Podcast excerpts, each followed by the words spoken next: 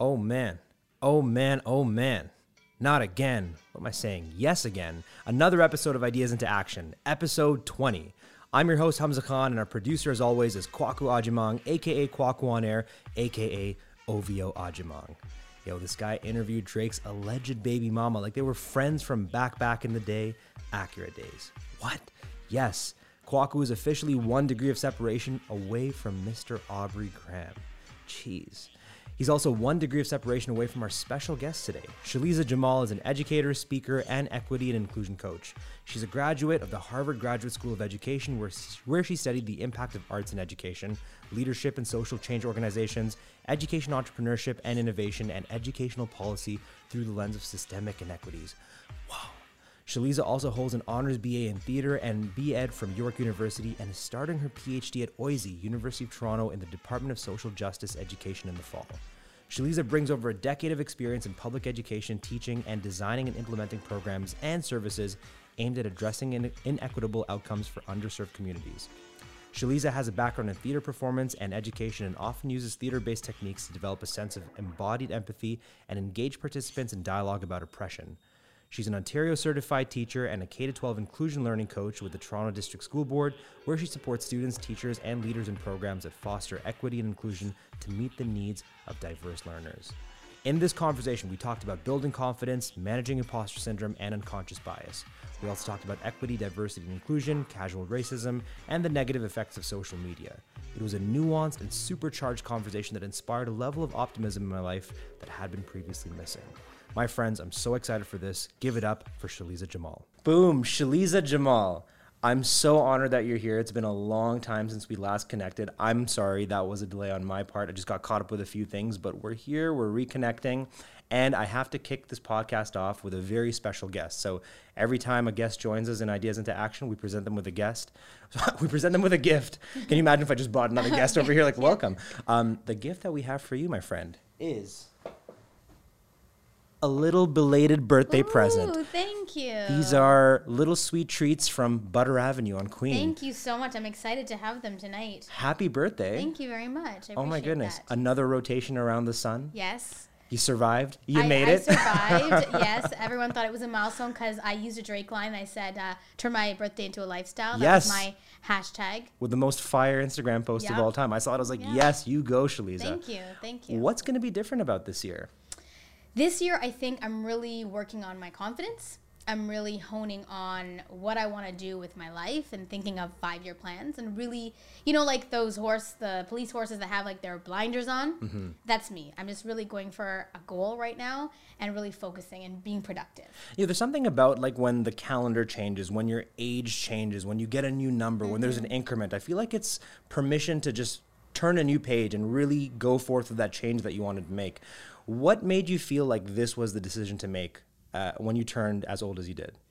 I think it's because um, my cousin actually told me this. So two years ago, when I left to go to school in the states, he said, "This is your thusmo," and I said, "What does that mean?" He said, Like "It's your thus? T-H-U-S? thus, D-A-S, like Oh. ten." Oh, thus. In- Okay, in, Hindi, I- in, Hindi. Yeah, yeah, yeah. said, this is your Your dust dust mo. I said, what does that mean? He said, it's your 10 year. I go, what do you mean? He said, our grand, our nanima, so our mother's mother, Yep. um, said that everyone has this 10 year lifespan. And so good things are coming for you. So it's your time to harness them. Mm-hmm. Right. Get on the ride and take it and go far because this is your 10 years to be as productive as possible because it's your 10 year allotment. So I feel like that's ringing in my mind that this is my year. Every year I want to be more productive, um, keep working hard, and kind of reach my goals and crush them. I love that. Wow, I'm getting so fired up thinking about this. You've entered into an age. It's not even your year. I think it's your decade. Mm-hmm. It's your it's your 50 years. It's however long you're going to be in the game. Like a window has opened up, and I've witnessed your growth. We've been connected for a few years right Mm-hmm. now. First on social media, then we connected last year in real life. And just in the year that I've gotten to know you as a person, the the path that you've been on has has you, you've experienced exponential success here. Way to go. Thank you. But you mentioned just a few minutes ago that you know confidence is something that you want to work on. When I see you online, you exude confidence, and you're telling me that confidence is something you need to work on. Yeah, I think I'm really good at exuding the confidence. I think it comes from being uh, a stage performer for a very long time. And you studied at York, right? Yes, Yeah. so I, I started performing when I was three years old. Wow. In Vancouver, on the stage, singing. My first gig was the best Christmas pageant ever. uh, then I went to a fine arts high school, did musicals all throughout. Then I went to York for theater, and and I've continued doing that theater work. So I think that's where I get the confidence, the outward confidence. But I feel like the inward confidence, and I know um, I'm sure we're going to be talking more about this, but from colleagues or um, you know naysayers or haters, as I like to call them. Haters. Yeah, the fake friends. Yeah. Um, that also gets me down. So I think that I exude confidence, I project confidence, I know I have my ability, but sometimes it takes a while for me to think about how far I can go. And one of my friends gave me this analogy. Have a great support system. And he said, You know, you're going somewhere. The only thing that's going to distract you is when you let people get in your ear and and bring you down, right? And I've noticed that even even this year when I'm studying, I think that's the biggest tip I have is really to believe in your confidence because that's what I really want to work on this year is believing in myself because that's what's going to propel me to go even further in my career. And it's easier said than done, Mm-hmm. right? Like I feel like I'm not sure. Like, and we'll, let's, let's- talk about it. Like, were you socialized to be confident? Like, did your parents instill confidence in you growing up? Because I feel like my parents didn't do that for me. I don't Mm. think that they were naturally confident. I think they came from a certain background where they believed that you had to keep your head down and just work hard and just be happy to be here. And I think through osmosis, I got that. And then I moved into a world that we're sharing right now, where we're speaking for a living, uh, where we're in front of audiences all the time, and I have to muster confidence. I have to like artificially create it. Tell me about your upbringing. Did your parents naturally give you confidence when you were younger? So I feel as though there is that cultural component. I think out of all four of us, I have a sister and two parents. Um, I am the most extroverted, and I think that comes from probably it's my outgoing nature is natural. My mom is like that too. I was a lot of times I was you know participating in drama, dance, singing, etc. But we all have this inner um, lack of confidence Interesting. it, so I, I think it's part of cultural norms. You know, um, I had I had school counselors saying to me, "Oh, you talk too much. Boys aren't going to like you." Wow. I had my mom saying, "You know what? Like, just sometimes simmer down a little bit. You know, talk slowly or softly. yeah. You're too much. You know." Um, or I I had guys say that to me too. Be intimidated be, from me. You know, especially in my community. And so it was, I exuded this huge confidence. Everyone wanted to be around me, and I got that confidence. But there was just some element, and I still don't know exactly where that comes from. There's a lack of confidence. And I think my sister and I share that. I don't know where that comes from because our parents, maybe because they gave us so much love. Right. Like they always gave us love, they propelled us, they motivated us. You know, um, I got everything I wanted. My parents never told me I couldn't, you know, study theater or I couldn't move to Toronto. Mm-hmm. They always encouraged it, they, yeah. they encouraged me and um and I think they love who I am and they you know they love that I'm a chatterbox, you know, things like that. That used to be the word of the day, you know, Chatterbox. back like 25 years ago Yeah, that was yeah, like the yeah. term. But I don't know where it comes from. So it's interesting because like there there used to be three primary socializing agents. There was your family, and it seems like your family did a great job mm. of encouraging you and boosting your strengths. And then you had friends, and you seem to have like a really active, very tight knit group of friends that have boosted you up. And then there was school. And it seems like maybe in school and when you were out in the community and when you were at work, that's maybe where some of those external voices came in and made you feel less than. And then kids now are growing up. When I say kids now, it's not, not it's like it's like I'm not even talking about us over here. Yeah. It was uh, definitely us. The fourth socializing agent is the internet Yes. and social media. And oh my goodness, like right before we went on air, we were talking a little bit about like social media and being there and whatnot. And um, it, it can be a huge source of driving negative feelings like envy and jealousy and greed and really impact your sense of self. And so I, I totally understand why you might have felt less than. Um, how have you overcome that since? Yeah, I wanted to actually touch Please, base on the school issue. So I think now that I'm thinking about it, the school piece was tough because I was often the only woman of color, person Right. of color, brown person in my class. I grew up in uh, Coquitlam, BC, so a small city. Yeah. In Vancouver. West Coast. And um, I was always the only brown person in my grade. Always. So my sister was in my school, I was in my school. I think there was five of us, and we all knew each other. We're all from the same community. We're all Ismaili. We all went to the same mosque that were in my school. So I think that also I internalized the difference in being different in that way. And also, although my parents boosted me with confidence, I think there was a narrative from my parents and my community that I had to work ten times harder. Yes. And, and I will say another piece of confidence was I always wanted to have blonde hair and blue eyes. So I think that that did impact me, Yeah. especially up until let's say grade 12. That's the marketing. That's Disney Yes. working on you, man. Yeah. Oh my gosh. I was Jasmine so many times. Yeah. I couldn't be, you know, any other character. Couldn't be Snow White. No, you couldn't be no, Cinderella. Yeah. You had to be. Jasmine all the time. Yeah. But back to your question. So you're asking about social media and um you know what? Sometimes I have to take a break from it Yeah. because I know that there were times when, you know, people post their best self and their best life. And I have to talk about this. My boyfriend and I have these conversations all the time. He says, Shaliza, think about what you're posting and why you're posting it. And he's like, are you showing it for the world or for you? And we Mm-hmm. have these conversations and we we quote Chronixx's song, Do you do it for the love or do you do it for the Yeah. likes? And sometimes I'm heuristic. honest with myself and I say, I'm doing it for the likes. Mm-hmm. Right? I want to promote my business and I don't want to be ashamed of that because someone who is white would be out there promoting themselves, no shame. Yep. Right? They're doing it for the likes. And sometimes I'm doing it for the love because I know um, I've had private messages from people who I've disconnected from or I went to university with who have been championing me or even you and myself. We reconnected Mm-hmm. over seeing what, what the kind of work we're doing on social media. So that's a positive side of it. Absolutely. But what I really try to do to stay grounded is I try not to go on too much and I try to tell myself, you know what, people are presenting their best self. Don't get overwhelmed because it's really tough. It's really tough to think about what people are doing, what they're doing well. Um, but there's always a backstory. I try to remind myself that that there's something else going on. Hundred percent. You, I couldn't, I couldn't say it better than you just did right now. That's actually a very, very apt description of, of a, a, a challenge that many of the listeners now are also experiencing. I know when I've struggled with imposter syndrome, being on social media was the absolute worst thing because it just exacerbated that mm-hmm. feeling.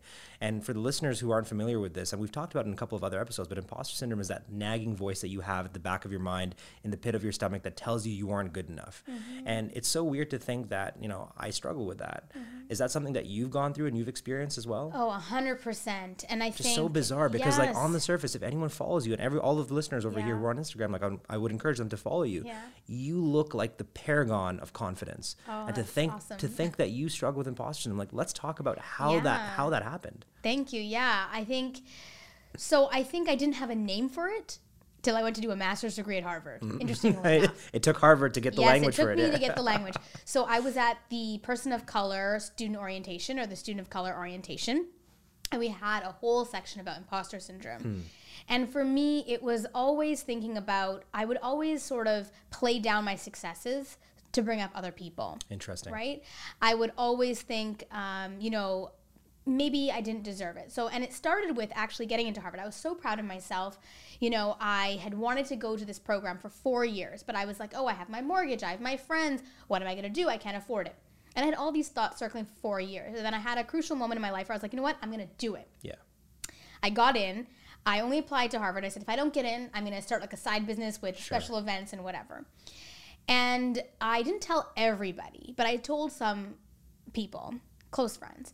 But the reaction I got from people, even close friends, was, why are you going to Harvard? What do you want to do there? Is it going to get you a better job? What's your return on investment? And I was like, all I want you to say is congratulations or I'm proud of you. sounds like a kind of crab in the bucket mentality a little Yes. bit yeah Yes. And then I had people saying, How did you get in? And I had people saying, um, you know, most people were quite envious. Um, understandably I mean, yeah. And uh, so that started to make me doubt myself. Uh, So to be honest, like I March first, I got the email with the acceptance, and I had I waited for my parents. We did it on um, three way, and I couldn't believe it. I didn't tell people at first. I kept it really private because I was so afraid that if I told people, they would call me the next day and say, "Sorry, we made a mistake with you know the system." yeah you thought you might have jinxed it Yeah, I jinxed it, and then oh, uh, you didn't get in. And I think that happened somewhere. I think in UCLA Berkeley or something, they sent the wrong letter to the wrong crowd. They sent the the admission letters to the rejectees and the about that rejectees. yeah yeah yeah So I was super scared. I'm gonna tell you, it wasn't until I started classes that I was like, okay, I got in. That's it was a real journey, and I, I didn't tell people. So people would ask me, oh, what are you doing this? I'm like, oh, I'm going to grad school. Where are you going? Oh, to the states. Where? Oh, uh, Massachusetts. Well, where? Boston. I. It took me. They had to ask me ten questions before I said Harvard. And then I had some conversations with friends, and I did some dig deeping, uh, deep digging rather. right. right. And I was like, you know what? I have to own this because I'm not going to get the confidence. So then I tried it sometimes, and I'd say Harvard, but I'd get dismissed. Yeah, Especially think that you're by white or- yeah So then I was like, you know what? I'm not doing this for their validation. I'm doing it for mine. Exactly. So I had to keep practicing it. And it was a practice. And I had a conversation with one of my guy friends, and he said, I need you to practice that. I said, okay. So I tried practicing it. So when people asked me where I was going, if I had the courage, I would say I'm going to Harvard. So that was one way that I went over imposter syndrome. Throughout the year, I think having a group of people who were going through the same experience as me was really helpful. The commonality, we were all students of color. Hmm. And we were all sort of um, judged to think, oh, you got a handout, or you got affirmative action got you in, or wow. you know, this or that. And so it was really not looking at our merits, but looking at the color of our skin. And so that was really tough. Um, and really thinking about did we deserve to be here? And it was a, a pressure cook, right? Pressure pot there. You know, I would always be so worried with my assignments, and then that imposter syndrome would kick in. If I don't get an A on this, they're going to kick me out. Do I belong to Harvard? And even rocking the gear, you know. And now when I rock the gear here, I still don't always get the best positive response, but I'm really trying to own own the imposter syndrome and talk about it with especially with folks of color to say you're worth it, you matter. And for me, the imposter syndrome has carried through my job. It's still um, still carrying forward, and that's why I think the confidence piece, because I think I want to work on my confidence, so that um, I can believe that I deserve this as much as anyone else, Amen. And that's the tough part. Wow, I'm my mind was racing as you were as, as you were narrating that. I just uh, wow. Let's start with this. There are some communities out there where not getting into Harvard is seen as the weird thing. You getting into Harvard is the weird thing for our community over here, for the mm-hmm, communities mm-hmm. that you identify with. Mm-hmm. Like I imagine if you're in a community of people, doctors, lawyers, engineers who have traditionally gone to Harvard, if you don't get in, you're the odd person out. and People are asking you the same questions, just inverted.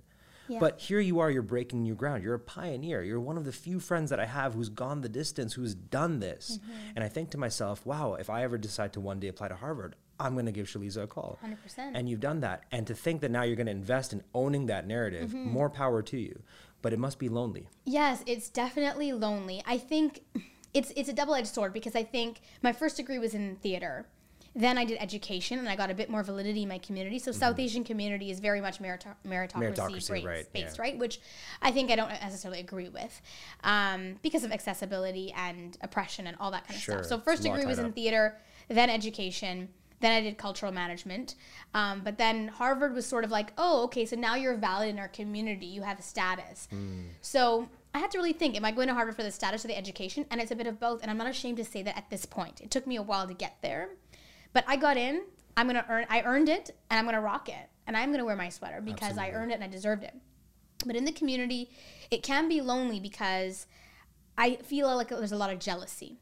However, the positive things are two of my girlfriends said, You inspired me to apply for my master's. Hundo. One got in, she's in the program this year, not at Harvard, but um, in Toronto, a different a healthcare program. And another friend was like, You know what?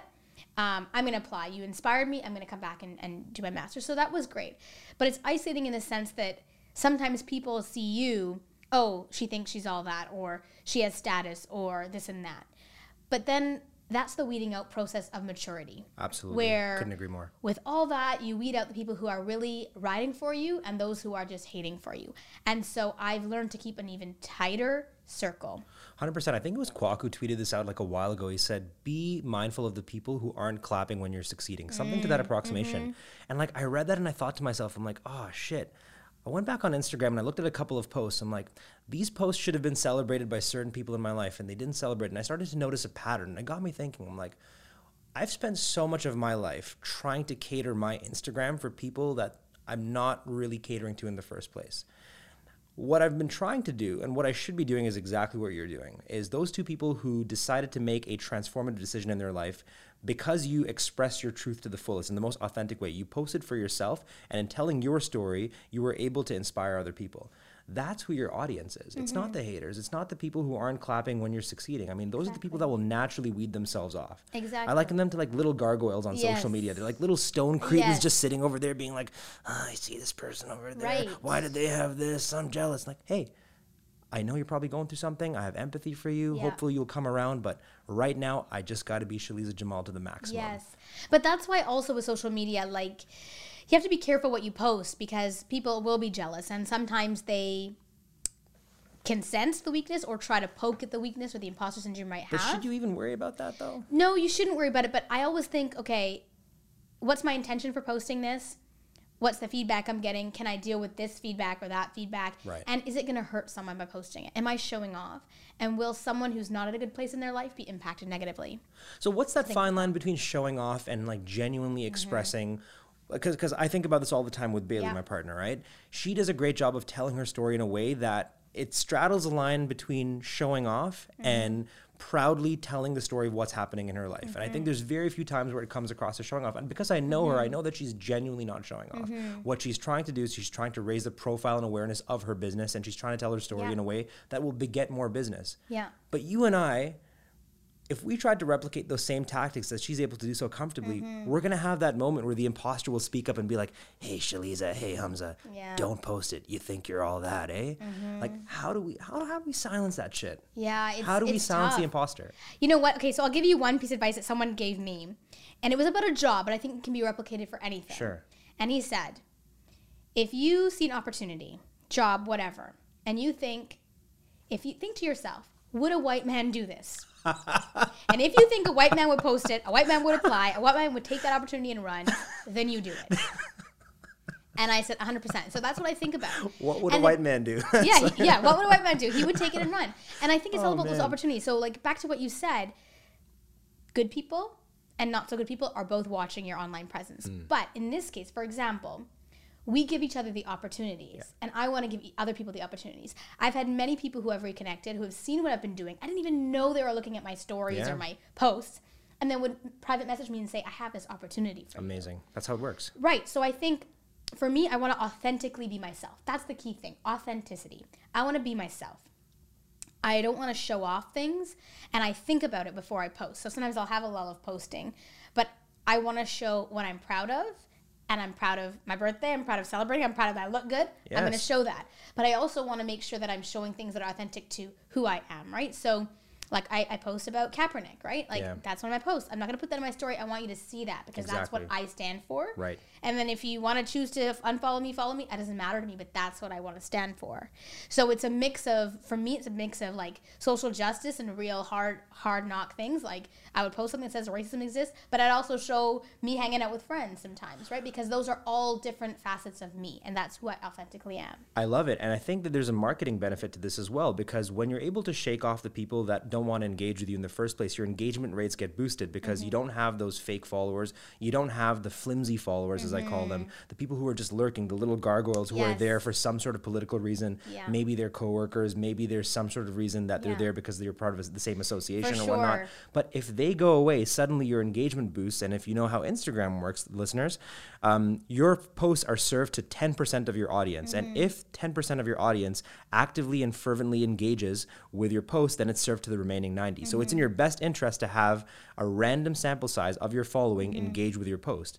And so if the people who aren't clapping for you, who aren't liking you, Right. who aren't retweeting you are gone, fantastic. Yeah. Go away. You can come back later when you're feeling up. Yeah. And maybe that's what it is. Because I'm sure you've had times in your life, Shaliza, where you fell down, Mm-hmm. where you were resentful, where you were angry, where you were upset. And I think that maybe carried on into the way that you interact with people. When you saw them winning, Mm-hmm. maybe you felt a little like, why do they have it and I don't? But here you are, you're winning right now. You're positive, you. are a light. And your post said, turn my birthday into a lifestyle. And you owned it and you rocked it. Mm-hmm. Yeah, Fantastic. I'm and old, if anyone, but you know, but but, mid thirties, but I'm still like celebrating my birthday, and I think everyone should. That's how I was raised, and I, I think that we should celebrate life. We have to should we celebrate, life. We Yeah. have to celebrate life. And I'm, I'm trying to get better at this. Like, I don't think I've done a good enough job with my friends for being there for the big moments in their life. Mm-hmm. And I think that's just been a product of me being busy and going through my own shit. But when I say busy, I really mean disorganized. Like, my priorities all, are, Mm-hmm. were all over the place. I think in our community, especially for people of color, for people who identify with various intersectionalities that are marginalized, that don't have access to power in the way that, you know, I think straight white men do, Mm-hmm. I think we have to show up for each other Hundred percent. be at art galas, 100%. be at movie premieres, retweet articles. Yep. Any small wins, throw a like. I see you. Keep going in. Right, and and connect people. Right. Yeah. If I if I have a connection and I can make it, why not make it? Yes. You know, because we have that power, we have that privilege, Yes. we have that connection. Whether that's privilege of education or a connection, if we have that, give it. And and the the grand irony is that we've been socialized. Many of us, especially myself, have been socialized to believe that if you give, you lose. We operate from a deficit mindset. Mm-hmm. But the the opposite could not be more true. And I think um, uh, I keep on getting. I, I need to remember what this um, th- this this this this this logic. Uh, this, I think it's it's a fallacy. I think it is. Um, but when you give more, you get more in return. That's the essence of it. Oh, yeah. giving shit away, Yeah. you get more. Well, even in like my religion, right? In Islam, we talk about giving. Like you don't Yeah. hold on to things. Like we have, you know, the tithe or the zakat or the son, whatever you want to call it. in Many 13% of your wealth, Yeah, you give your wealth, right? And um, whether you can do it or not, but it's just that I've been raised with that mentality, just to give, give, give. And you reminded me of something. Even with the imposter syndrome or the haters, what I've learned is again back to that authenticity principle is like thinking about who I am. I'm kind. I'm going to continue being kind. Absolutely, that's your brand. And so, yeah, I'm gonna I'm gonna kill you with kindness. So I'm gonna allow myself to be upset for two hours that you were mean to me, or you cut me down, or you shut the door, or you were you know vindictive, or whatever it is, and then I'm be like, you know what? I'm gonna be true to myself because you can't change who I am, and Absolutely. that's that's the that's the worst stab in the back, right? I'm gonna be true to me, Mm-hmm. and I'm gonna be kind to you because that's who I am, and not let you, um, you know, cut me down. And that sounds like the definition of personal leadership right there, where you take these values and you commit to them and you persist with these values through thick and thin. Mm-hmm. And I love that kindness and generosity and giving seems to be the Yeah. essence of Shaliza. Yeah. You've been you've been giving quite a bit. Like I see you on the circuit right now, hitting it hard, running all kinds of workshops. Like I was on your website and I was just impressed by the sheer breadth of things that you offer. Thank you. Unconscious bias seems to be at the heart of that. Yes. For the listeners who aren't familiar with the concept, what is unconscious bias? Sure. So, unconscious bias, also known as implicit bias, are the beliefs and attitudes and stereotypes that we might have that we're not aware of. Mm-hmm. So, for example, I might have a bias towards right handed folks. If I'm Sure. right handed, I might always assume that everyone's right handed and put um, a piece of paper on the right hand side. I might have a bias towards. Um, fast drivers, right? Yeah. Might honk at people who are slow. Those are biases, Yeah. right? So it's it's the unconscious or um, underlying the thoughts, beliefs, and stereotypes that you're unaware of. Now, when we talk about unconscious bias in the equity, diversity, and inclusion space, we're talking about those more detrimental and impactful biases, like I see in education, where we have pathways, for example. So, where you tell a student of color to go take a college level course, an applied level course, or to be in a behavior program, those are unconscious biases that lead to uh, detrimental results. And so, there's so many unconscious biases that you can have. Um, you know, thinking about also something that South Asians and Asians um, experience the model minority myth The model minority myth. right? Yeah, so you yeah, know about yeah, that. Absolutely. So the model minority myth, if, if folks don't know, is referring to Asian Americans. It started in America, but also Canada, where the belief that Asians are very good at math, that they're Yeah. successful, that they're the, they're the model citizen. And this is actually a marketing strategy that started in the U.S. Really? They put Asians on Life magazine, Time magazine, Maclean's in Canada. And they started a campaign to show, you know what, you should be like Asians. Wow. And a lot of it started to pit racial groups against each other. It started back in, in the potato farmers of the Irish, where they pitted the Irish and the Chinese against each other. no way. I had no Yes. idea. I was doing a lot of reading about this. And then the model minority myth surfaced after that. But the detriment of model minority myth is as an educator in the workforce, if you assume that, you know, the person with the Asian name is going to be good at computers, is going to be good at math, is going to be your tech support, then that provides a pressure to that person if they are not good at math or not good at tech. Also, it leads to stereotypes, right? They might be uh, funneled into certain positions and, and jobs, or they might be tapped on the shoulder at work in those areas, and, and that is a stereotype that it, that arises from a bias. That's a constant message that you're seeing. And you talked about media. You know, um, just a little spiel, like Please. the, the biases come from our brain, right? So it's not it's not a matter of being guilty; it's a matter of being aware and then changing and rectifying um, your behavior. But our brain has you know two sides. One side is the fast processing, the unconscious, where our brain thinks really really fast because Instinct. instant, yes, Need to survive, fast, yeah. efficient, eff- efficient, yeah. instant. So, for example, I see red light and I'm driving, I stop. Stop. Yeah. Okay, that's my brain, the schemas that our brain creates. Mm-hmm. The conscious side is slow, deliberate, thought through. Yeah, prefrontal cortex shit, Yeah. yeah. And for me, that's the yellow light. I'm thinking, am I gonna go? Am I not gonna go? Yeah. You know that they call it the point of no Am I return in in driver's Mississauga? ed? Let's go. Yeah. right, yeah. Yeah, exactly. Do I see a cop around? Am I gonna think about it? Yeah. Whatever it is, right? Or I see a stop sign. So we have the left and the right brain, we have the unconscious and the conscious brain. And we have these schemas that are in our mind that are fast and acting fast because of the messages we're seeing. So you talked about social media before. And this is the issue you know, for a lot of our millennials, especially, they're scrolling through Snapchat, um, um, Instagram, Mm-hmm. repetition. YouTube, repetition, and they're seeing all these images of what a successful person looks like. Sure, and they're juxtaposed with more images. They're chained together, right? Right, so one dimensional that- definition. Yes, and that bombardment of media images, the internet, as you were talking, is, Yeah. a, is a very powerful tool because that's where the stereotypes come and the biases um, are are stewing in your brain because you're seeing the same image perpetuated over and over and Oh my over again. So you start to believe these biases. Oh, if I want to be successful, I must be X. I must look like X. I must do X. If I um, if I don't get put into this class, if I don't get this job, if I look like this, I must. All these biases are unconscious and then can become conscious if we take our time and slowly think about them. Yeah. And that's where the education piece comes from. And that's why I think unconscious bias is like, um, you know, the most popular topic that I'm asked to speak about. Yeah, same. It's become like a really hot topic Yes. at Skills Camp. We should talk after this. Yes, There's a couple of love to. workshops that I think you'd be fantastic Awesome. for. I'd love to. Yeah. I'm terrified because I, I, I read a quote recently from Carl Jung um, who said that that which is unconscious, if not acted out, becomes the thing that controls your life, and that we then confuse it as fate eventually. And like I've been trying to wrap my head around this for a long mm-hmm. time. So things that are unconscious, if they're left uncontested, if we don't wrestle with mm-hmm. them, they become uh, they, they, they, they, they become controls in our lives mm-hmm. that we then mistake for fate. And I'm starting to think now about you know our earlier conversation about imposter syndrome Yeah. and walking around feeling this pressure to perform in a certain way. That's one thing that we have to think about more than the average person. When I say the average person, I'm really talking about straight white male Yes. men walking through the world. Mm-hmm. I walk into a room, you walk into a room, and we can't just walk in as Shaliza and Hamza. Mm-hmm. We're thinking like, I got a beard, I'm dressed a certain way, I'm wearing a mm-hmm. throwback Raptors hat over here. Like, what are people gonna think about me? And I'm sure you ask yourselves Yes. those questions all the time. I mean, prior to your birthday, because now this is the age of Shaliza. Yes, We've entered into the age of Shaliza where just get on board or get the fuck out. Yeah. Right? Exactly. How do we begin to combat this? Like, what what can we do at an Mm. individual level to to rewire our brain? Yes. So I just want that that quote Please, is please. interesting because I, I did a minor in psychology and I taught psychology. Mm-hmm. So for me, it, it for me, I just the first thing I think about is racism. Like that's Yeah. what that quote says to me. Well, racism. And then for the people who are racialized, it's like yeah, it's stereotype threat.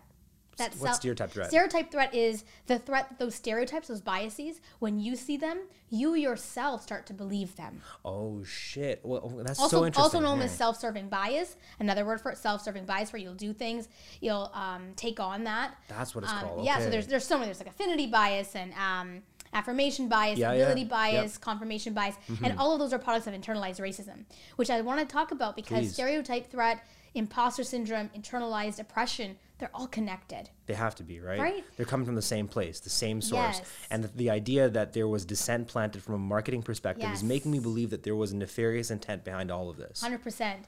And so to answer your question about combating it, I have like these three things I say. Please. My first one is awareness. Are you aware of your shortcomings? We all have biases, no matter if you are a person of color or if you're white. Mm-hmm. If you're white, cisgender male, you know, the top of the food chain, we all have biases. So being aware of your biases, number one. How can you be aware of them? You know, there's the implicit association test at Harvard. There's reading you can do.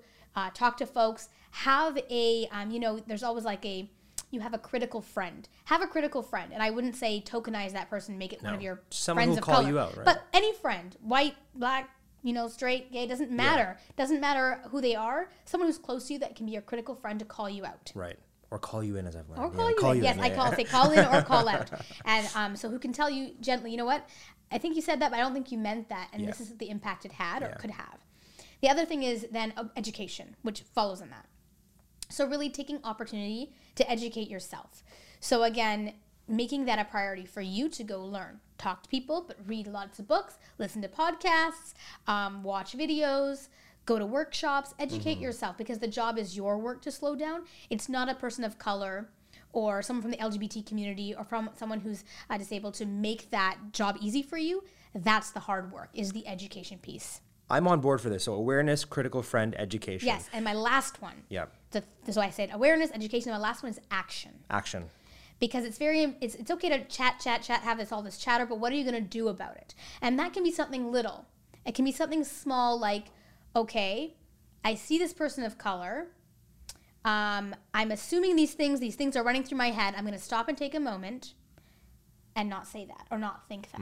And i do that all the time. It's, it's about slowing yourself down. Yeah.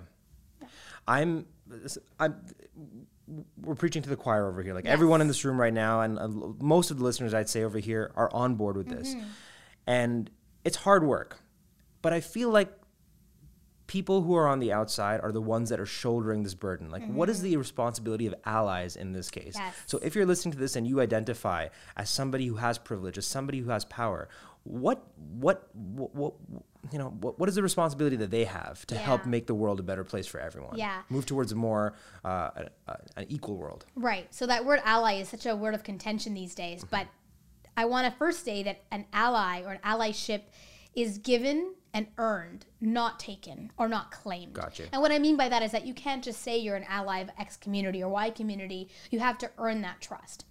The other thing is that an ally can be an ally, but the the um, the contest comes when we think about ally. Is an ally really an accomplice, or a critical friend, or a co-conspirator?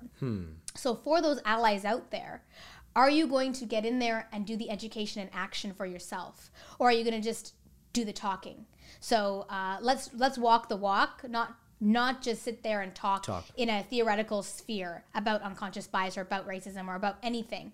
Let's do the action piece, and that's what the role of allies is. The role of allies is to be an accomplice and a co-conspirator and that could mean anything right like if if one of your friends has a, has a child that has a disability and they need your support or they don't even need your support they, you, you may, they might even ask you maybe you ask them how can i support you oh uh, you know what i'm having there's a walk this weekend um, i'd love you to join me join them Right. get in there get in the fight Yeah. if you you talked about uh, posts and retweeting and stuff like Yep. that maybe you're uh, retweeting maybe you're engaging in dialogue asking questions Mm-hmm. um, supporting that person silently or in person going to their workshops um, uh, going supporting their podcasts if you are an ally and you have the power and privilege to have a connection connecting people i was at a leadership workshop on saturday and, and um, it's a women of uh, a women's leadership program for all women Right. and uh, one of the women who uh, identified as white said, You know, I'm getting all these lunches with executives, but I can't seem to land a job. I said, Lucky you get those jobs with executives. People of color, especially women of color, don't get jobs. No. She said, Really? And she said, Well, what do I do about it? I said, Well, you can use your power and your privilege to connect those people who aren't, Exactly. who aren't uh, leading to connections for you to connect them to other women of color Tap people into the organization. tap organism. people in exactly call people in and so allies look at the areas of privilege you have and use that privilege for action use it to be a true ally or an accomplice or a co-conspirator be on the front lines. So for example um, just think about teaching right now. We're in a shamble around teaching and about autism funding and special education funding. Uh, the government's get, gotten rid of uh, pathway funding um, funding for indigenous youth programs. So maybe you want to take it upon yourself to you know write a letter to an mp or get out there and um, be a co-conspirator in any aspect that you can. So that action piece i think is critical for allies. Wow. Um, you've shaken me to my core, truly. Truly. And uh, this is why I love this podcast so much because I have an opportunity, the privilege to sit down with people that are just so passionate and insightful and knowledgeable and are able to distill what it is that they know into clear, actionable steps. And that last piece over there is what's been missing from my equation, which is the action piece. Um, that's the one thing that I haven't been showing up for. And I think I've been scared. I think I've looked at the world and I've said to myself, I think we're past the point of no return. And I say that because, uh, you know, ever since Donald Trump won, and I found myself realizing that I was in a filter bubble. I was in a big liberal social justice filter bubble. And I believed that him winning could have never happened in a million years. And it happened. And since then, I've made a conscious effort to engage, not, not, not engage, because I don't actually participate, but I lurk. I'm part of these really conservative, problematic Facebook groups. Mm. I'm on these subreddits where I'm seeing the vitriol and Islamophobia and mm-hmm. just racism, like plain faced OG, scary, mm. like I'm worried for my physical safety shit. And um, I think that there's a swath of the population that is listening to our podcast right now, or who would never listen to our podcast in the first place. But if they were, they would tune out because it's like, nah, too much work. I don't want to do this. I mm-hmm. want my tribe to win. I want my people to win. I don't want the world to move towards a place where we're all equal. And so I've been a little cynical, but you're absolutely right. With what little privilege and power I do have, I need to use my platform to amplify, to to, to, to, to manifest my support in the three ways that you just mm-hmm. described. And one thing I've been working on, you talked about sort of looking at these different posts. I think that's a good thing because you know, when I first came back from Harvard and I had been in a bubble myself, everyone was social justice mind, justice, justice minded, sorry, Yeah. and everyone was too. yeah, justice. Um, everyone was in the same kind of mindset as me. Everyone had the same goals and mission. I came here, and I was sad.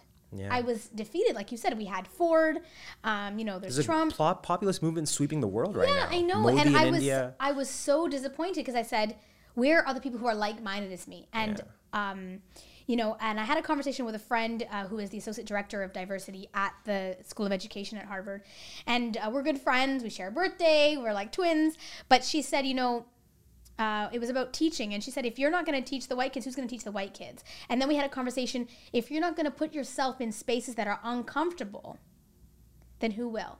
So what I mean by that is, uh, you know, for both of us, I think it's getting to be in conversations that are uncomfortable and spending time with people who are not always like-minded, Mm-hmm. because sometimes you can just shift their mind right. a little bit. And I'll give you a small takes. example. Please. Summertime, there was a Jays game, sweltering hot. I was off. My cousin came to see me. I saw two cops outside. Okay. I have a bias towards cops. Yeah. I think they're kind of mean. But these cops, I was sweating. I was wearing a skirt. They were wearing full, like there was a woman and a man wearing pants. And there's a Dairy Queen across the street. I said to my cousin, let's go buy them ice cream. He said, you want to buy ice cream for the cops? Cops, what's wrong with you? I said, yeah, let's go buy it for them. So then I said to them, we walked by and I said, um, I'm going to get you ice cream. What, do you have any allergies? And I said, what do you want? He said, "You re- he said, you're really going to buy me ice, Ice cream? cream? I said, yeah. He's like, or do you just want to take a picture of me and post it on social media of me eating ice cream during my job? I said, That's no, I just want to get you ice cream. yeah. So we went there and uh, we bought them two bottles of water and ice cream, like Boom. dilly bars. Nicely brought them to them. He said, Wow, you really bought it for me. I said, Yeah. And then my cousin said, That's nice of you. I said, You know what? It was in my intention, my, my heart, I wanted to do that. But also, those interactions, maybe it changes someone's mind, 100%. right? Maybe they don't think of me as a because I look youthful, right? Maybe they don't Yes, think of me as a as a young brown woman who's just jaywalking or something, right? Maybe that that Yeah. interaction will make that person feel better that day, think so. and that kindness can shift can shift mindsets. And so that's why I think it's important to be in circles that are uncomfortable. It's hard. I'm working on it, and be around people who ha- don't share the same opinions as you. This is, you know what? You've, you've reinstilled a confidence that I think was lacking in me, an optimism that was lacking in me, because my access to social media and the amount of time that I spend thinking about it, working mm-hmm. in it, teaching it, and all of that, I felt like it was a lost cause because for every one action, for every one ice cream that Shaliza buys a cop, that cop is now, I'm just going to assume they're part of conservative groups on Facebook that are just bombarding them with, like, oh my God, look at what he did. More Syrian fucking refugees coming here. They're taking our job. They're raping our women, right? And I think that that's like a stream that's so. uh, If, if you're trying to do one good deed, if you're trying to create one positive interaction, you're going you're going upstream. But you're absolutely right. It's those things that are much more impactful. Because at the end of the day, what's Facebook? Right. It's just this digital thing. It's just uh, just text on a screen, Right. right? But what's that going to get you out of bed, right? What's going to get you out of bed? Exactly.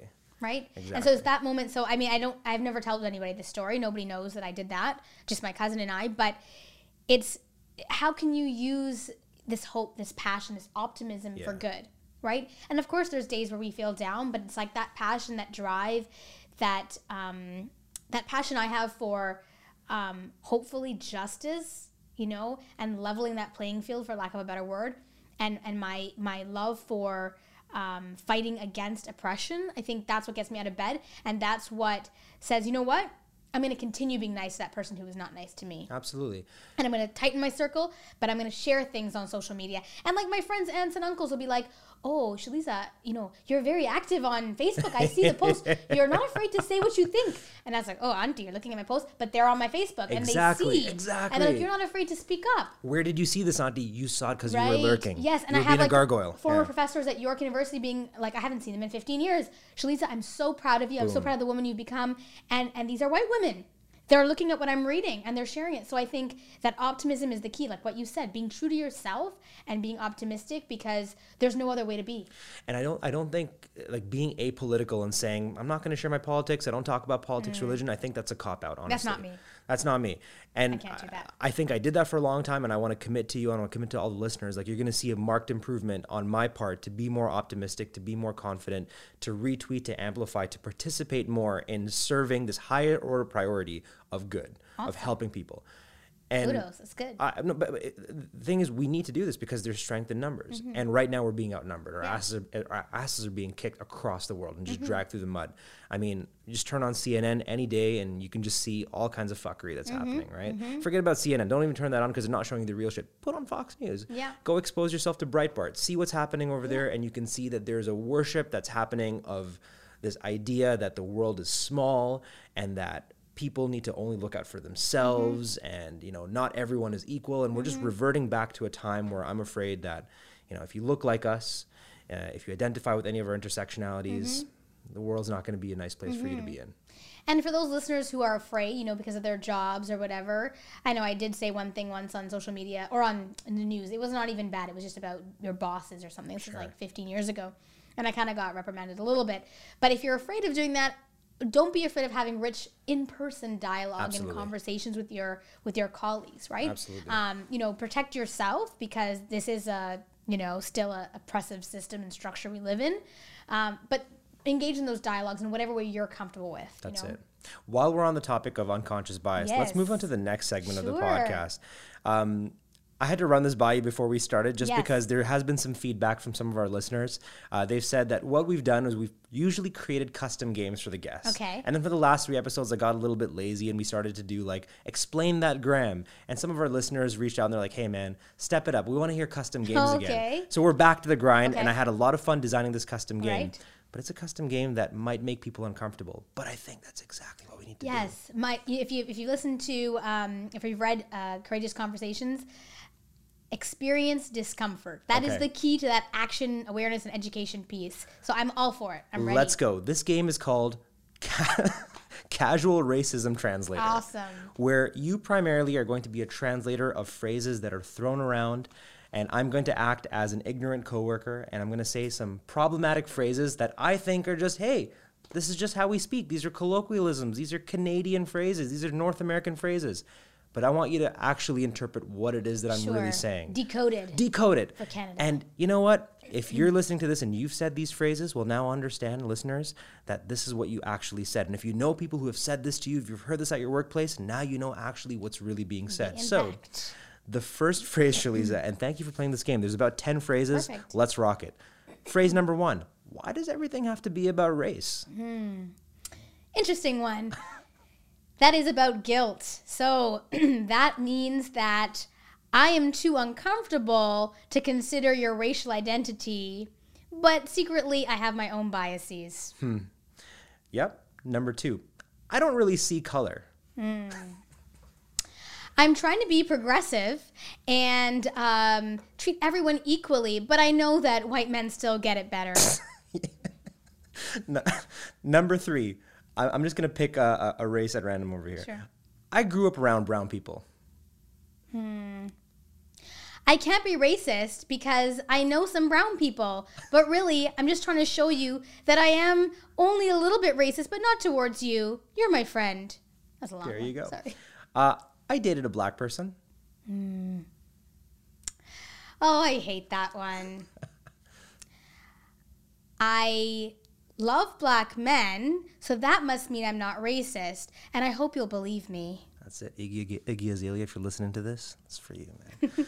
uh, number five. I don't want to sound racist, but I mean to sound racist, so Shaliza, you're on fire. You're, you're so quick with these, man. Uh, number six. Not all white people, though. I feel really guilty. Number seven. Why must you always be the victim?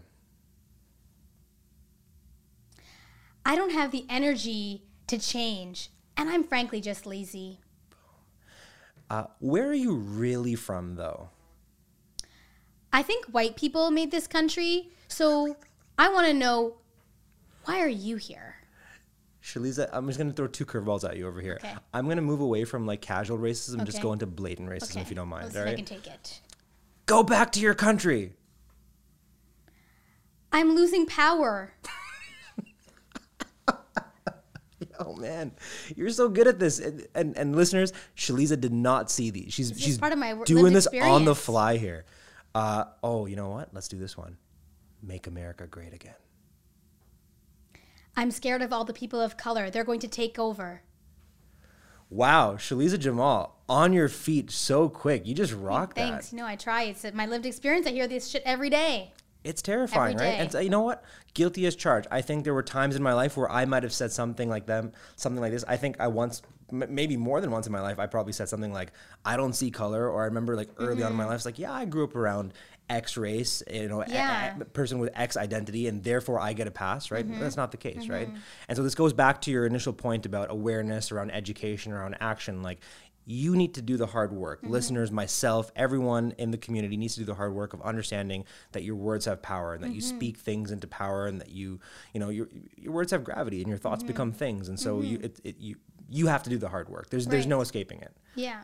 What version of the world do you want to be in? If you want to be in a better world, well, let's do the work. What version of the word world would I be in? Yeah. So that statement, colorblindness, really sticks out to me, and it's it's a world where the importance of seeing color is that it's important to see individuals for their own lived experiences and social identities and accept them. And so, a world I would like to live in, if you've seen that graphic, uh, listeners, that has the equality, equity, liberation, and some of it has reality and justice. It's uh, three individuals watching a baseball game on Oh, different right, crates. on different crates. Yeah, yeah, yeah. Yeah. Good picture. My world is a world where we're all watching the baseball, the Raptors game. yeah. yeah. We don't have to pay for it. We're all we're all watching. There's no fence. There's nothing there, um, but there are things in place to make sure. So this is the equity piece. There's things in place uh, to make sure that we can see the game in the same way. And my world would exist where I see women um, not cutting each other down, but supporting each other. More men and women of color in leadership roles. Um, more women, and, men and women um, of color who are not benefiting from anti-black and anti-indigenous racism, because I see that within our communities. That we, as as a woman of color, as a South Asian woman, I still am uh, benefiting from anti-black and anti-indigenous uh, racism. So I, I would like to see a world where we are really together as people of color, accomplices, co-conspirators to find true justice, where then you can say that all people are the same. That's equality. But I, I don't know if we'll have that in my lifetime, um, you know, um, or in anyone's lifetime at this point. But that is my ideal world where we are all, you know, you have a TV show about a bunch of a bunch of high schoolers, or and they're all different race, ability, sexual orientation, uh, or expression, and they're not tokenized, right? Absolutely. Where individuals are not tokenized, where individuals are really recognized for their strengths, um, and where people of color don't have to work t- ten times as hard, where we don't have, you know, five percent of Indigenous folks um, represent Canada, and twenty-seven percent of them are in jail Jesus. where we don't have that happening. Right. Um, and we're really celebrating each other and not being so um, capitalist in our thinking, where we cut each other down. Absolutely. But as society, as humankind, we bring each other up. And we you know what? You couldn't have said it better. The, the- everything you've said right now is just really making me think about the people in my life right now who you know are enthralled by jordan peterson and mm-hmm. similar thought leaders um, who are preaching this idea that equity is a bad thing mm-hmm. right? Equality of equality of outcome is terrible and that's going to take us back to you know soviet russia and mm-hmm. we've already seen this play out with nazi germany and whatnot. And i'm like man like hold on hold on. Let's just slow our horses over here because you have to understand the power that you have and by giving these platitudes and by giving these buzzwords and you know these sound bites to people who are not contending critically with the issues in the way that you are they get drunk off that and that becomes their mo and then they use that as an excuse to not do the work Right. and again it comes back to what version of the world do you want to live in and Right. if you just do the arithmetic and you go down the logical progression of what world you're going to live in if you choose to do the work or choose not to do the work Yes. It really depends on who you are and Yeah. I and, and you're seeing you're seeing the ripple effect. I mean there's a lot of podcasts that I listen to, Joe Rogan included, Mm-hmm. where you can see him echo those sentiments and it's problematic because you have the biggest podcast in the world right now Mm-hmm. and you have a lot of impressionable young men listening to you who are now just parroting exactly those thoughts. Right. And that's the positionality, right? What's Yeah. their positionality? What's their power and privilege position that they're coming from Right. to spread these messages? Right. Because they've never had the lived experience of oppression. That's it. and systemic inequality, right? And so that's why for me it's the education piece. You know, a perfect world, everyone would be critical thinkers and really educating themselves. I'm just thinking of more and more things I want to say, but that's the problem, right? We, we see this with voting, we see this with policies because people are not educated. They'll just listen to a spearhead and that's well that's where social media can be powerful Yep. so hamza maybe you can be the next uh, social media guru here think, thinking about our digital footprint matters. And so how can Big we time. shift that? Because people are looking for this quick efficient bites of knowledge just That's like it. unconscious bias right?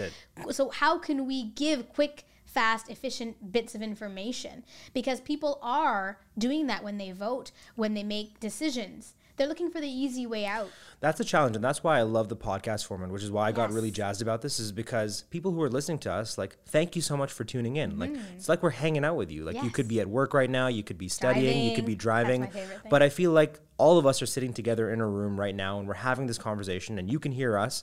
And you know, one day I hope that if, as a listener of the podcast, we get to interact with you as well. But you're probably yelling things back at us, and you're nodding your head, and you're disagreeing. But whatever. We're having that dialogue right now. We're having the dialogue in a way that's so 2019 and even beyond that as well. Um, Shaliza, I'm I'm in just awe of of your ability to show up and be on your A game, and you're fasting today too, which is wild. You're so sharp. I want to really unpack and understand and unravel the systems that go into building you. Like, let's hmm. talk about your productivity systems. How Sure. is it that you organize your time, your energy, hmm. your attention? How do you optimize it? Because I know that I want to download some of that and bring it into my own life, and I know the listeners want to do the same as well. Thank you. Let's start with time. So you have committed to higher education. Yes. You recently wrapped up your master's program, Yes, right?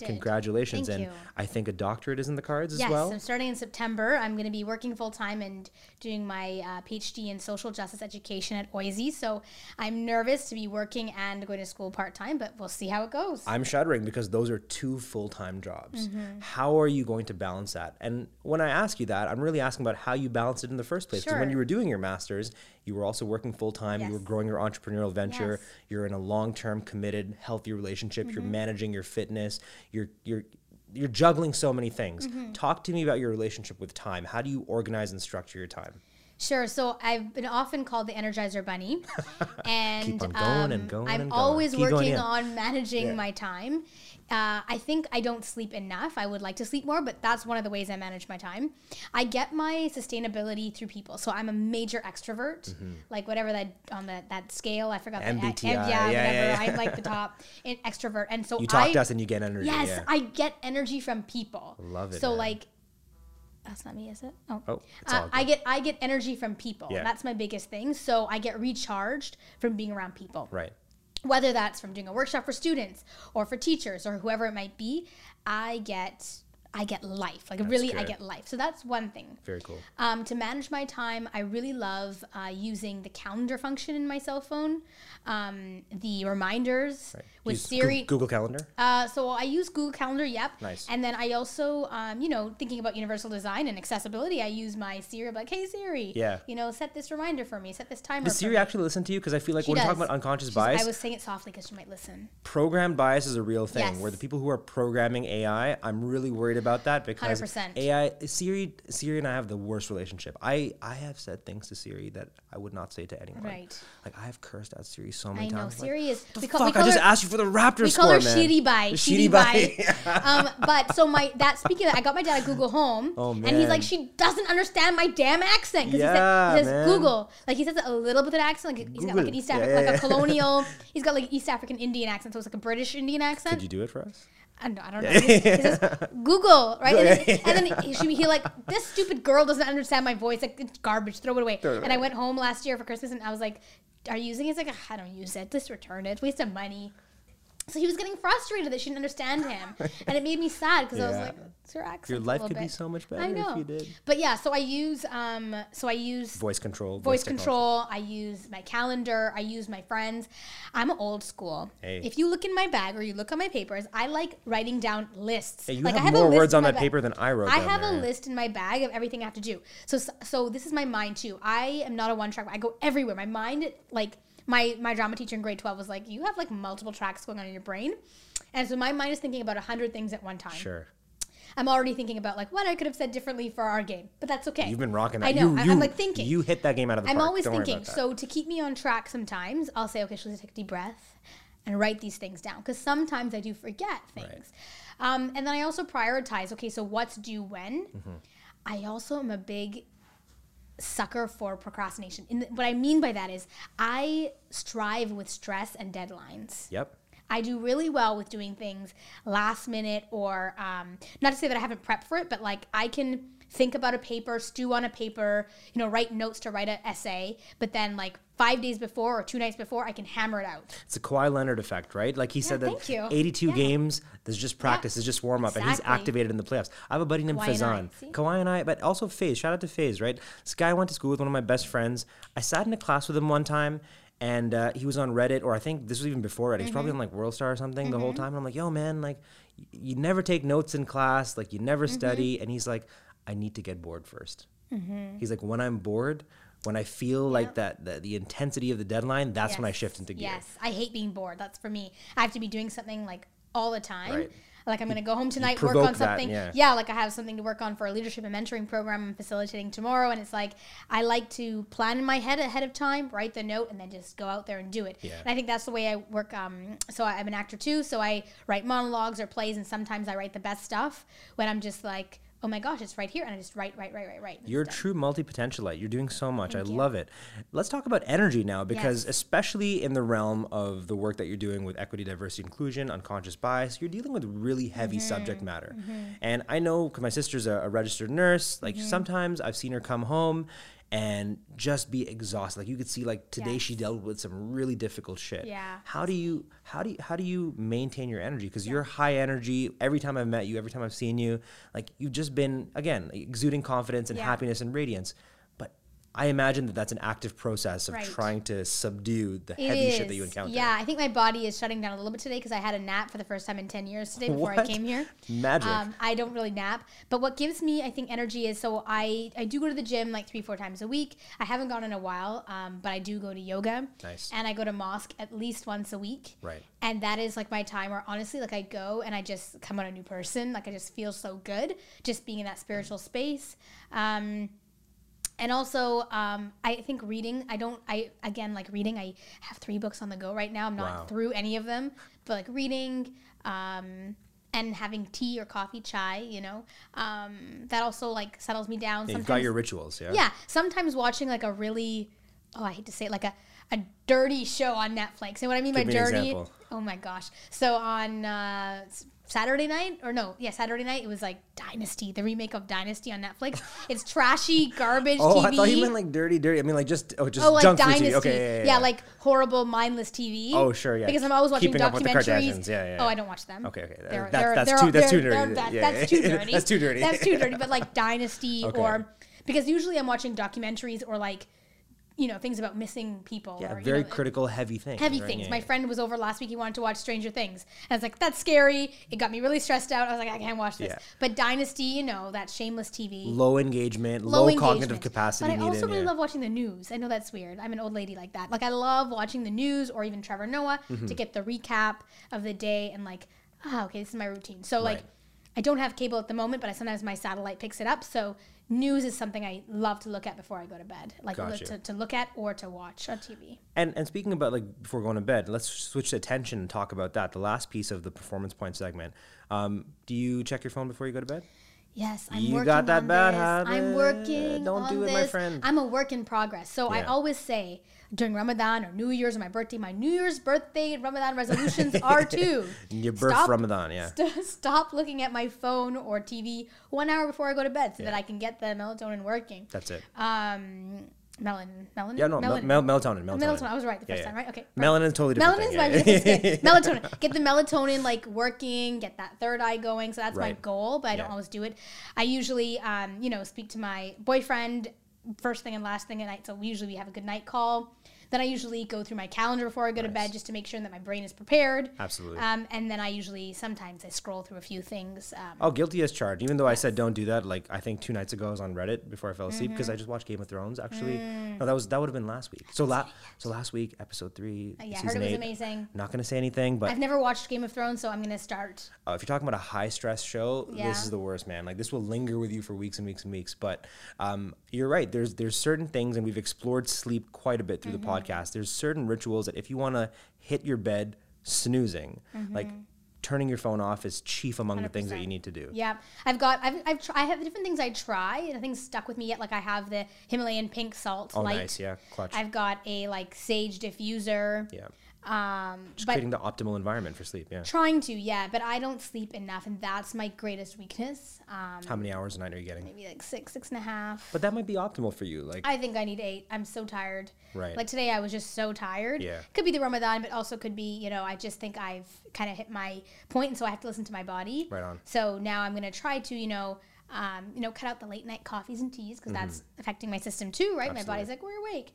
Um, and I'm trying, and I always try, and I always get back to it. Like I said, discipline of stopping work at like 10:30 so that Yeah. I can get to bed by 11 or whatever. My goal is always 11 o'clock. It doesn't always happen. Yeah, you know what? For, for what it's worth, though, you're in the building phase right now. And we're all in the building phase, but you especially are applying yourself with such vigor to scale your business, to scale your enterprises to a level where it'll be self sustaining at some point. And I understand that while that's happening and you know i've been an entrepreneur myself like you have to you have to give up more time and more energy Mm-hmm. Yeah. and more attention than the average person Yeah, I'm Like, a work in progress. I'm not perfect, and I'm trying and trying new things that stick. And um, you know, maybe maybe the some things just aren't working for me. So maybe I just have to make my day so that I uh, have a nap or something during You'll, the day. you'll, figure it you'll out. find your flow. Yeah, It'll I'll come to it. you. But like we talked about social media, I think it was either just before we went on air or certainly after. And I know we've talked about it quite a bit, but let's talk specifically and just end this segment by understanding your relationship with social because it's a Mm-hmm. necessary evil in your line of work. As a public speaker, as a workshop facilitator, as a personal brand, you have to amplify. You have to tell the story of what Shaliza is doing. Otherwise, Yeah. you do a workshop, nobody knows about it. But in our line of work, it's a marketing tool. Yes. But at the same time, we are also aware that it can be a slippery slope. Yeah. What is your relationship with social media? How do you balance like being professional and then putting your phone away and making sure that it doesn't manage you? Yeah. No, I love social media. I'm addicted. I love the pictures and looking at everyone's Mm-hmm. Yeah. life and Hijacks that limbic hello. system. Like I have friends all over the world, so I love to see what they're up to. Of course, you know. yeah.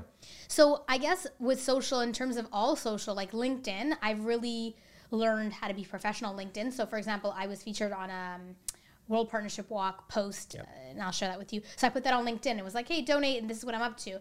So I put like all the professional stuff on LinkedIn. I'll try to post on LinkedIn at least once a week because I've seen that it's got me clients. It's also increases my engagement, and I get um, you know more more audience that way. Totally. With Instagram and social, I think that I try to post a couple days a week if I can. Right. But I'm in the middle of dealing with transitioning from my personal account to like a coaching account Nice. Because I think that I want some things just to be private, social, Of course. and I want people who don't know me to be on my coaching website Right. or my coaching, uh, sorry, uh, Instagram. So I'm in the midst of that, thinking about like you know good name, thinking about branding for that, because I want to. I want to keep some things personal. Absolutely, I'm at that yeah. stage where I want to keep things sense. personal. And so for me, I think um, managing my time on social media is being really cognizant of putting it away at nighttime, right? So um, I think about like, oh, you can get like kinks in your neck, or you can get, you know, you're ruining your retina. Or my uncle from my, Mombasa will send me these messages, oh, on WhatsApp about these things. I'm like, oh yeah, I gotta put my phone away. You know those random forwards yeah. that your aunties and uncles Oh will send you. Oh, man, you. those chain WhatsApp. Yes, Chain oh WhatsApps my. are the new chain emails, Those man. are I hate those. All the worst, What, I hate. WhatsApp. So I, you know, I put my phone on silent every night. Sometimes I use, you know, I'm an iPhone user, so I use like that sleep trend. Yeah. But that's how I manage it. Um, you know, and Instagram has the amazing share facility, so I just share to Facebook. Twitter is a big thing for educators. And it's a big thing to get things out there, especially in terms of my world, and it's only 140 Mm-hmm. characters. So I would say like I'm not obsessed with it. I, I used to have a bit of a regiment, but now I'm just kind of like free flowing, like when I feel something. So like for Ramadan, I made a tweet and I did an Instagram story, and that's like what I wanted to do. Um, so that's kind of how I manage it. So I'm working on trying and testing things that work well, Yeah. um, and seeing where it goes. That's good. That's a good approach, and I think that everyone, you know, especially the listeners who are also entrepreneurs who are thinking about striking a healthy balance, you know, there's no one right way to do this. There's things that definitely hurt you. There's things that definitely win, but everyone's got to find the, the, the system that works for Mm-hmm. them. Congratulations. That's that's. Uh, I'm I'm very proud, very impressed, very much in awe of all that's been happening over you. Here. that. Let's close this out of the rapid fire round, shall we? Yes, so these are just 10 these. questions for Shaliza Jamal. We're going to ask them. You, you, based on what you did with the, the Halo Skull segment, you already know the drill over All here. Whatever comes I'm to mind, just say it. All right. I'm going to modify the first one because you mentioned that there are three books on the go. Okay. Um, what are three books that have changed your life? Ooh, changed my life.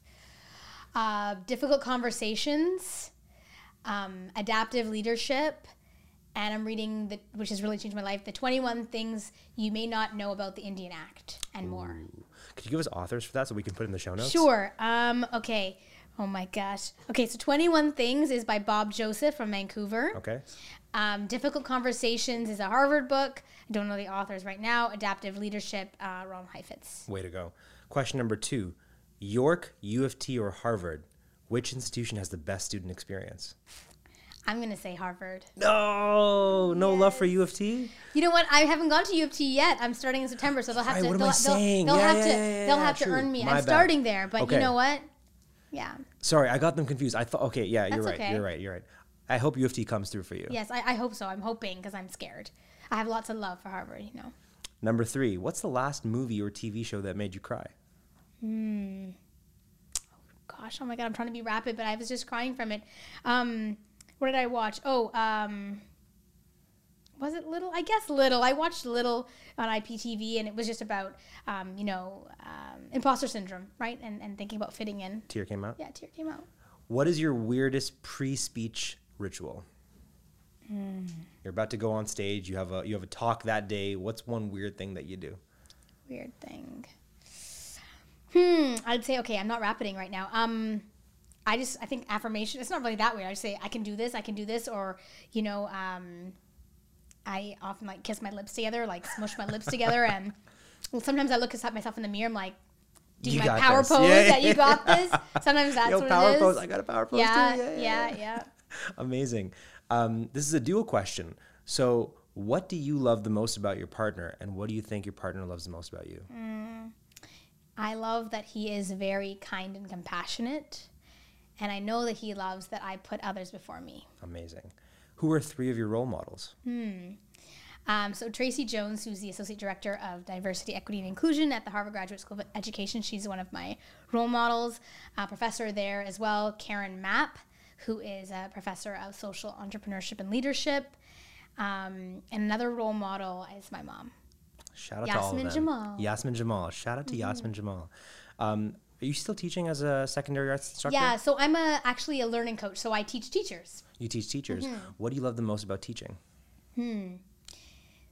the look of the, the look or smile in the student's eye. So students have this look when you enter the classroom, even if I'm working with the teacher, and their eyes smile, and that is what I The love. The smiles. I love it. Yeah, the smiles.